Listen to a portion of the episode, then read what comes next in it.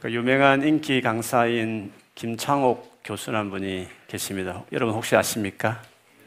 어, 이거 팬이 많네요. 어, 저만 팬인 줄 알았더니 여러분 또 팬이신가 보네요. 그분이 하신 강연 가운데 이런 말씀을 하신 적이 있었어요. 그 미국의 교민들 중에 뭐 우리 영국도 비슷할 거라 생각해요. 교민들 가운데 어, 미국에서 계속 살아도 괜찮겠다. 미국에 살고 싶어 하는 그런 분도 계시지만 어떻게 하든지 기회가 되면 빨리 한국으로 돌아오고 싶다. 한국을 돌아가고 싶은 마음이 더 큰 교민들이 있다. 이렇게 하시면서 어, 그 특징들이 공동점이 있다. 이렇게 말씀을 하시더라고요. 여러분은 어떠세요? 물론 공부하는 행자매들은 어, 한국에 돌아가고 싶은 마음도 많이 있을 수도 있겠지만 또 여기서 어떻게 정착하고 싶은 마음도 있을 수도 있고 그런데 정착하고 싶고 오래 있고 싶은 사람과 떠나고 싶은 사람 중에 차이 중에 하나는 영어를 잘하면 머무는 쪽이 많고 영어를 못하는 분들은 한국으로 돌아오고 싶다 이런 어, 그런 의견이 많다고 그러더라고요. 여러분도 그렇습니까? 여러분 영어를 잘하시니까 다 정착하기를 바라셔야 될 텐데 뭐꼭 그렇진 않지만 보통 교민들은 그런 것 같습니다. 어, 꼭 영어를 못한다 해서 꼭 한국으로 돌아가고 싶은 마음이 있는 것은 꼭 아닌 것 같아요. 저를 보면 제가 그렇게 영어를 잘하는 건 아니지만 근데 여러 가지 목회나 선교를 생각해 보면 한국보다도 아, 이 영국, 이 런던에서 할 사역들이 많구나 이런 생각 때문에 특별히 하나님께서 뭐, 뭐 부르시면 모르지만 그렇지 않고서는 이 땅에서 마지막까지 선교했으면 좋겠다 이런 마음이 큽니다. 어저께 우리 런던 시티 미션이라고 어, 180년 이상 된 아주 오래된 큰 선교 단체가 있습니다. 거기서 디아스포라 컨퍼런스가 있어서 저와 우리 성도들이 제본 갔어요. 가서 한 100명 이상 모였을까요? 모여서 하는데 제가 이제 그 중에 한 타임에 전체 앞에서 뭐 이렇게 영어로 할 이야기 있었어요. 근데 끝나고 나서 우리 같이 갔던 청년들이 영상도 찍고 보내고 사진도 보내줬어요.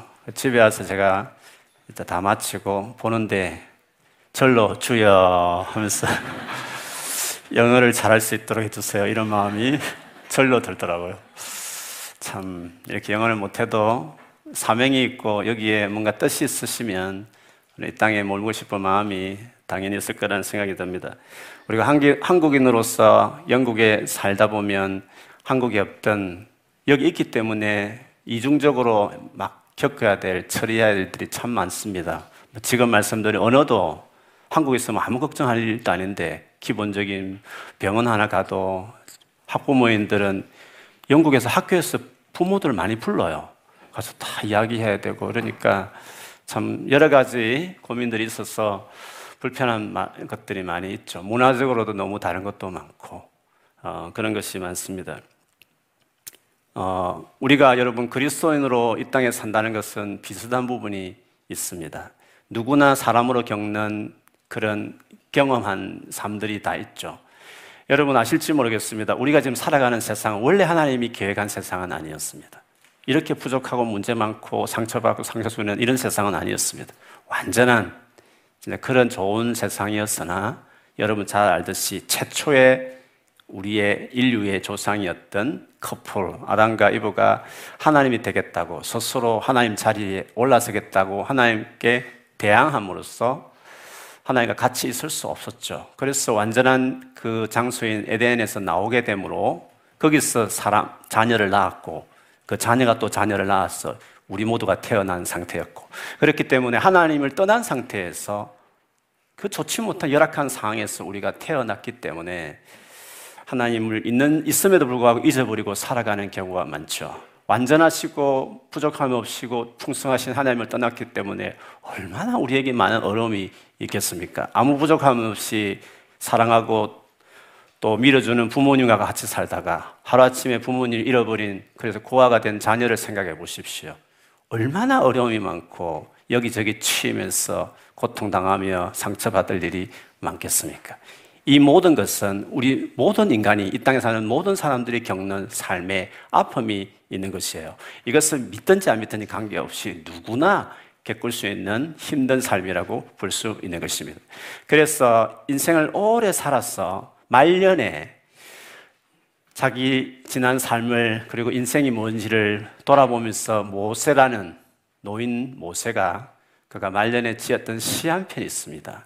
90편에 보면 그 90편 중에 이런 글귀가 있습니다. 90편 10절인데요. 우리의 연수, 우리의 수명이라는 것이 72억.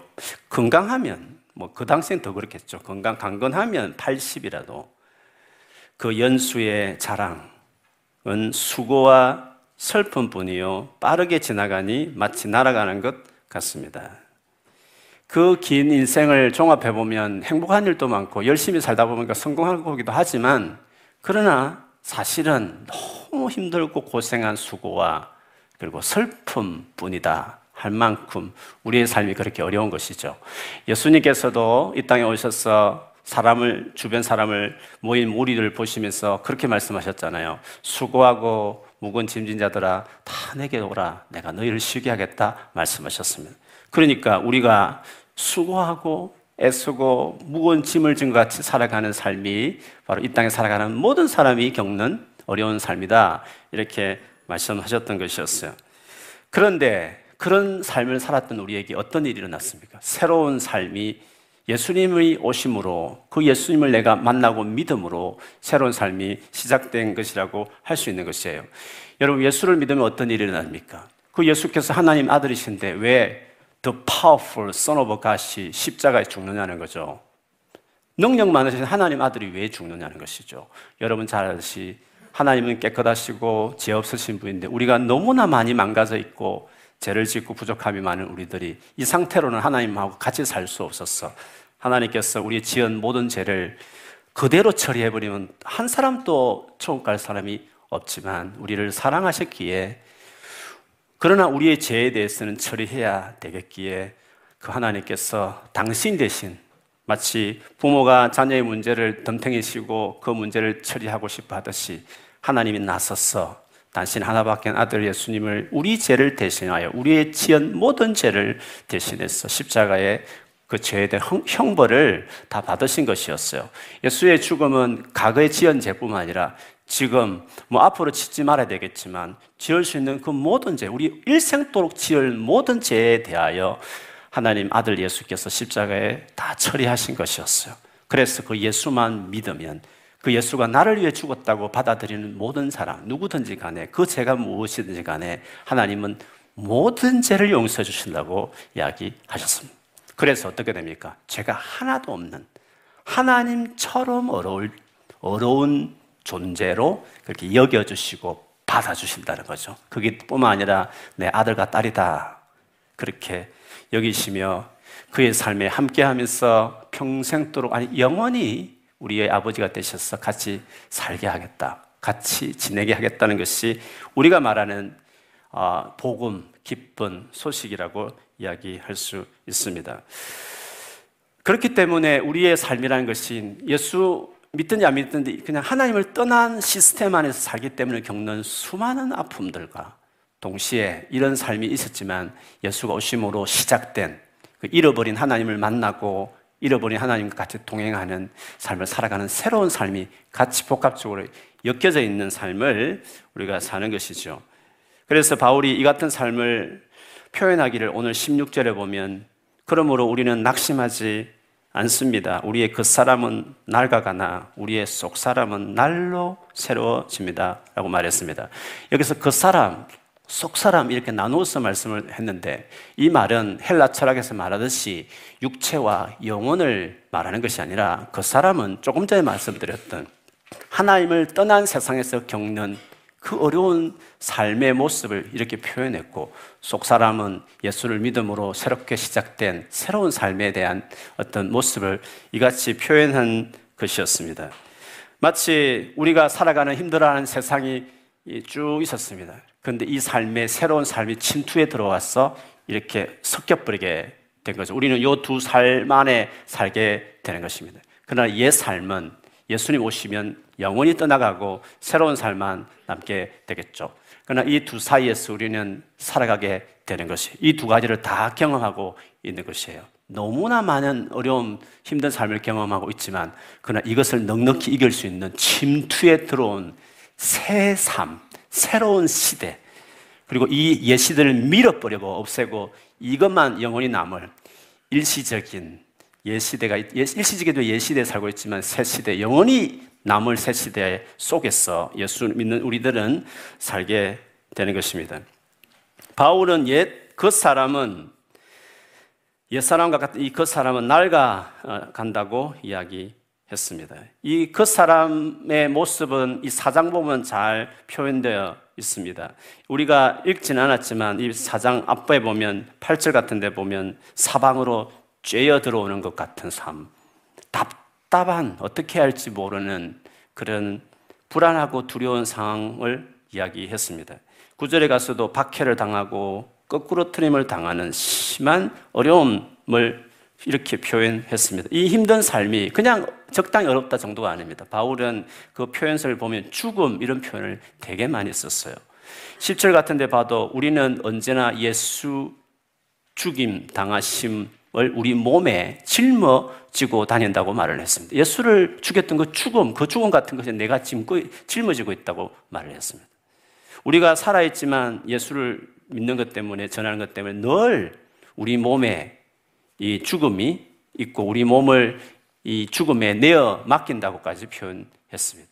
죽음이 우리 속에 막 작용한다라고 표현했어요. 얼마나 힘들었으면 죽음이란 이 어, 무시무시한 단어를 쓰면서까지 자신의 삶을 그렇게 표현했겠습니까? 그런데 더 놀라운 사실이 있습니다. 그것은 오늘 설교 제목처럼 우리는 우리는 낙심하지 않습니다라고 고백하고 있습니다. 죽음이라고 표현할 정도로 극한 어려운 가운데서도 어떻게 낙심하지 않는다고 이렇게 이야기할까요? 그 어려움을 말하기를 일시적이다. 이는 가벼운 것이라고까지 표현하고 있습니다. 이것은 바울같이 어지가 강한 사람, 믿음이 좋은 사람만 고백할 수 있는 것이 아니라 우리는 낙심하지 않습니다라고 말한 것을 보면 예수 믿는 모든 사람, 옛 시대, 옛 삶을 살아가는 시대에 새 삶, 새 시대가 들어와 침투에 들어왔고 그 새 시대를 이미 경험하기 시작한 그리스도 안에 있는 예수 믿는 모든 사람들은 지금 설사 그렇게 살지 못하 치더라도 믿음이 적어서 흔들릴 수도 있지만 반드시 우리는 이 이런 죽음 같은 죽음을 생각할 만큼 황당한 어려운 상황 가운데서도 우리는 낙심하지 않습니다라고 말할 수 있는 고백할 수 있는 사람이 된다는 것이 얼마나 놀라운 일입니까? 도대체 왜 무엇이 그렇게 할 수 있단 말입니까? 고린도후서 4장 10절에서 12절까지를 어, 오늘 본문 아니지만 그 앞에 내용을 다시 읽어버리면 그 특징이 있습니다. 10절부터 12절 보면 우리는 언제나 예수의 죽임 당하심을 우리 몸에 짊어지고 다닙니다. 그렇게 말씀드렸죠. 그런데 무엇입니까? 그것은 예수의 생명도 우리 또한 우리 몸에 나타나기 하기 위함입니다. 예수의 생명이 내 안에 들어온 예수의 생명이 그 죽음 가운데 나타나기 때문에 그렇다는 것이죠. 우리는 살아 있으나 예수로 말미암아 늘 몸을 죽음에 내어 맡깁니다. 그것은 예수의 생명도 또한 우리의 죽을 육신에 나타나게 하기 위함입니다. 그리하여 죽음은 우리에게 작용하고 생명은 여러분에게도 작용합니다라고 말했습니다. 죽음이 있지만 그 죽음을 능히 이길 만한 생명이 있다고 말해요. 그 생명은 예수 그리스도의 생명이라고 말했습니다. 예수와 같이 사니까 부부가 결혼하면 내 삶이 아니라 그 상대 배우자의 삶이 쑥 들어오듯이 내가 예수를 믿은 이후로 예수의 삶이, 예수의 생명이, 예수님의 돌보심이, 예수님의 함께 하심이 내 삶에 있기에 그게 너무 강력했기 때문에 세상에 죽음이라고 표현하는 극한 상황 가운데서도 우리는 낙심하지 않습니다라고 하는 고백을 하게 되는 것이죠. 도대체 그것이 어떻게 가능했을까? 예수를 믿으면 무슨 일이 일어날까 하는 것이죠. 동일하게 이 4장 6절에 보면 바울이 이렇게 말을 했습니다. 어둠 속에 빛이 비춰라 말씀하신 하나님께서 언제 어둠 속에 빛이 비춰라 주님이 말씀하신 적이 하나님이 하신 적이 언제였습니까? 창세기 1장에 캄캄한 세상에 천지를 창조할 때 그 첫째 날에 하나님께서 빛이 비춰라 하면서 어둠을 밀어내고 온 우주 속에 빛이 비치게 하시는 하나님의 그 창조 역사 있지 않습니까? 똑같은 그런 비슷한 유형으로 하나님께서 우리 마음 속에 어두운 마음 속 하나님을 떠나 살기 때문에 너무나 힘든 우리의 삶에 어둠에 가득 찬 우리의 삶에 빛을 비춘다는 것입니다. 어떤 빛입니까? 예수 그리스도의 얼굴에 나타난 예수님을 대한 복음을 듣고 예수를 믿기 시작하면 하나님의 영광을 아는 지식의 빛을 우리에게 주셨다고 했습니다. 하나님의 영광을 아는 지식의 빛입니다. 하나님의 영광이란 것은 하나님의 전부입니다. 하나님의 찬란한, 하나님의 그 모든 풍성함, 우리가 모든 사람이 죄를 지어서 하나님 영광이 이르지 못했지만 예수를 믿으면 그 영광이 뭔지 하나님이 도대체 얼마나 놀라운 분인지를 그것을 빛이 내 마음에 비추는 같은 그런 일들이 있다는 것이죠. 여러분 코스코 같은 데 가보신 적이 있는지 물으시겠어요? 저는 옛날에 가봤지만 지금은 뭐, 뭐 카드도 이미 익스파이 돼서 또그 안에서 가지는 않지만 좀 좋은 카드는 이제 오전부터 가지 않습니까? 가보면 어, 근데 일반 카드는 잘 모를 수 있어요. 조금, 뭐, 조금 더 들면 그 카드는 오전부터 가는데 가보면 이게 코너 코너마다 이렇게 시식하는 코너가 있어요. 그렇잖아요. 그래서 이게 시식을 쭉 돌면 그냥 괜찮은 허기를 채우, 채우지 않습니까? 그래서 무조건 한번 다 돌아보는 것이죠. 왜 시식을 하겠습니까? 그 비싼 그 아, 음식을 여러 사람이 먹을 텐데 왜 그 사람들이 하겠어요? 서비스 차원으로 하는 것이 있겠지만 그보다도 이걸 먹어보고 얼마나 맛있는지 한번 먹어보고 그것을 사라는 의미로서 그분들이 하지 않겠어요. 마찬가지예요. 완전한 퍼펙트한 하나님이 전부 영광을 우리에게 아직 오지는 않았지만 우리가 예수를 믿으면 시식 코너처럼 그 예수와 같이 살다 보면 우리가 장차 영원히 이 새 시대를 밀어버리고 새 세상을 밀어버리고 새 세대만 있었을 때 누리게 될 완전한 영광이 얼마나 풍성한지를 마치 시시코너 같이 예수를 믿는 사람에게 주께서 그것을 빛을 비추듯이 그걸 알게 하시는 것이에요. 그 빛을 한번 맛보기 시작하는 사람들은 바로 그 영광의 빛이 너무 크다 보니까 지금 있는 고통, 하나님의 영광을 떠났기 때문에 겪는 이 수많은 아픔들이 아무 문제가 되지 않도록 비록 여전히 있지만 여전히 경험하고 이번 주도 경험하고 또 이번 한 주간도 경험할 수 있지만 앞으로도 우리가 경험할 어려움들이 있겠지만 그런 가운데서도 우리는 낙심하지 않습니다라고 고백할 만한 영광을 경험한 사람의 그 확신, 그런 소망들을 갖게 된다는 것입니다. 이런 영광으로 맛보게 된 영광으로 들어온, 들어온 시작된 이 시대, 완전한 영광으로 채워질 이 시대는 영원한 끝나지 않는 시대이기 때문에 바울은 그것을 맛본 이후에 두 개를 비교하면서 고백한 것이 있는 거죠. 고린도후서 4장 18절을 보면 우리는 보이는 것을 바라는 것이 아니라 지금 육신의 눈으로 누구나 경험하는 이 땅의 어려움만 이것에 focusing을 두는 게 아니에요. 여기서 잘 되고 못 되고 성공하고 못 하고 이루어지고 아니고 이런 보여지는 것에 내가 마음을 fix, we fix our eyes. 우리의 우리의 눈을 거기에 픽스하는 것이 아니라 보이지 아니하는 것들. 믿음 사람만 경험할 수 있기 때문에 새롭게 들어온 이 새 시대, 새로운 이 생명을 바라본 사람들, 그것이 너무 귀하기 때문에 그것에 마음을 더 둔다는 것이죠. 그것은 잠깐 있는 것과 다르게, 이 보이는 것과 다르게 영원하기 때문에 그것을 바라보며 산다고 이야기를 했습니다. 오늘 우리가 갖고자 하는 어, 이 세례식은 바로 이 영광스러운 새 삶에 동참한, 참여한 이 삶이 내게 귀하다고 고백하는 그 공식적인 많은 사람 앞에 그 자기 신앙을 믿음을 고백하는 그 시기 세례식이라고 할 수 있습니다. 이 새로운 삶을 이 영광을 맛보게 하신 예수 그리스도를 내가 받아들이겠다. 그리고 여전히 어려운 세상이지만 여전히 나의 부족함이 많고 많은 어려움들이 있지만 또 실수할 수 있지만 또 상처 주고 상처 받는 나의 연약한 모습이 있지만 내 혼자 고아로 있지 아니하고 쑥 들어오신 예수 그리스도와의 관계 속에서 넉넉히 이겨낼 것이다. 지금 변변치 않지만 예수와 계속 동행하면 나는 계속 변화되었어 온전한 사람으로 나아갈 것이라는 날마다 나는 새로워지는 은혜를 계속 경험해 갈 것이라는 그 기대감 속에서 바로 우리가 이 세례를 받게 되는 것입니다. 그래서 오늘 이 세례를 받으면서 우리 혜린뿐만 아니라 우리 모두가 이 얼마나 소중하고 기쁜지를 같이 누리고 경험하는 그런 시간이 되었으면 좋겠습니다. 윈블드는 우리 두 명의 어린 아이들이 유아 세례를 받았습니다.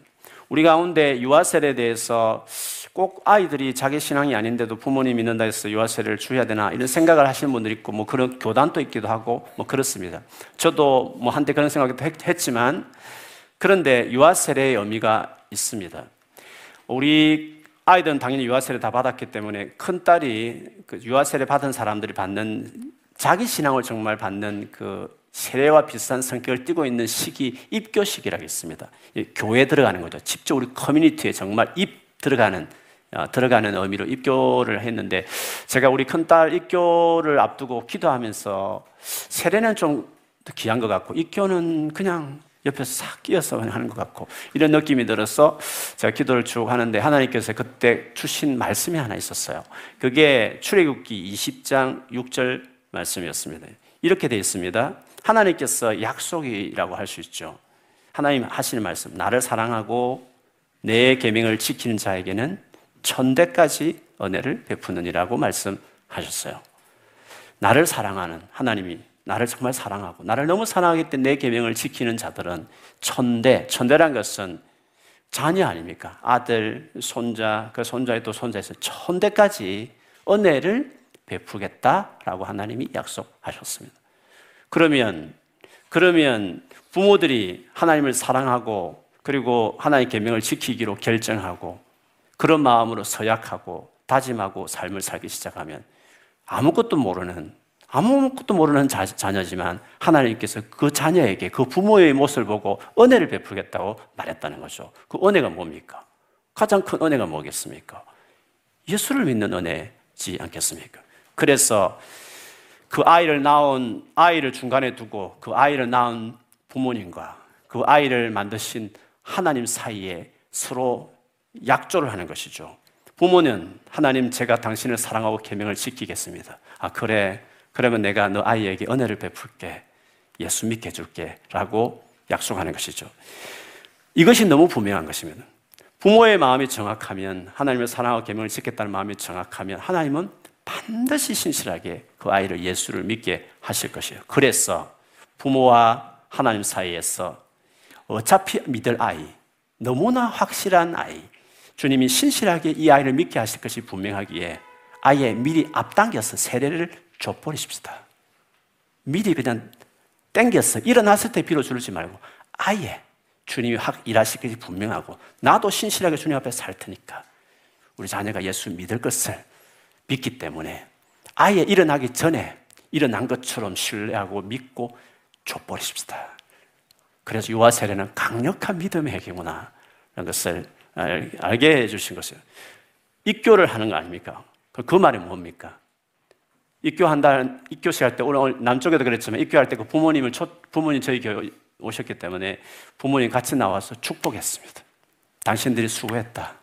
부족했겠지만, 연약하다고 생각할지 모르겠지만, 하나님을 사랑하고 계명을 지켰고 그렇게 하나님 앞에 유아 세례 받을 때 약속처럼 그렇게 살았고 하나님 약속을 지켜서 이 아이가 지금 예수 믿는 고백하지 않느냐고.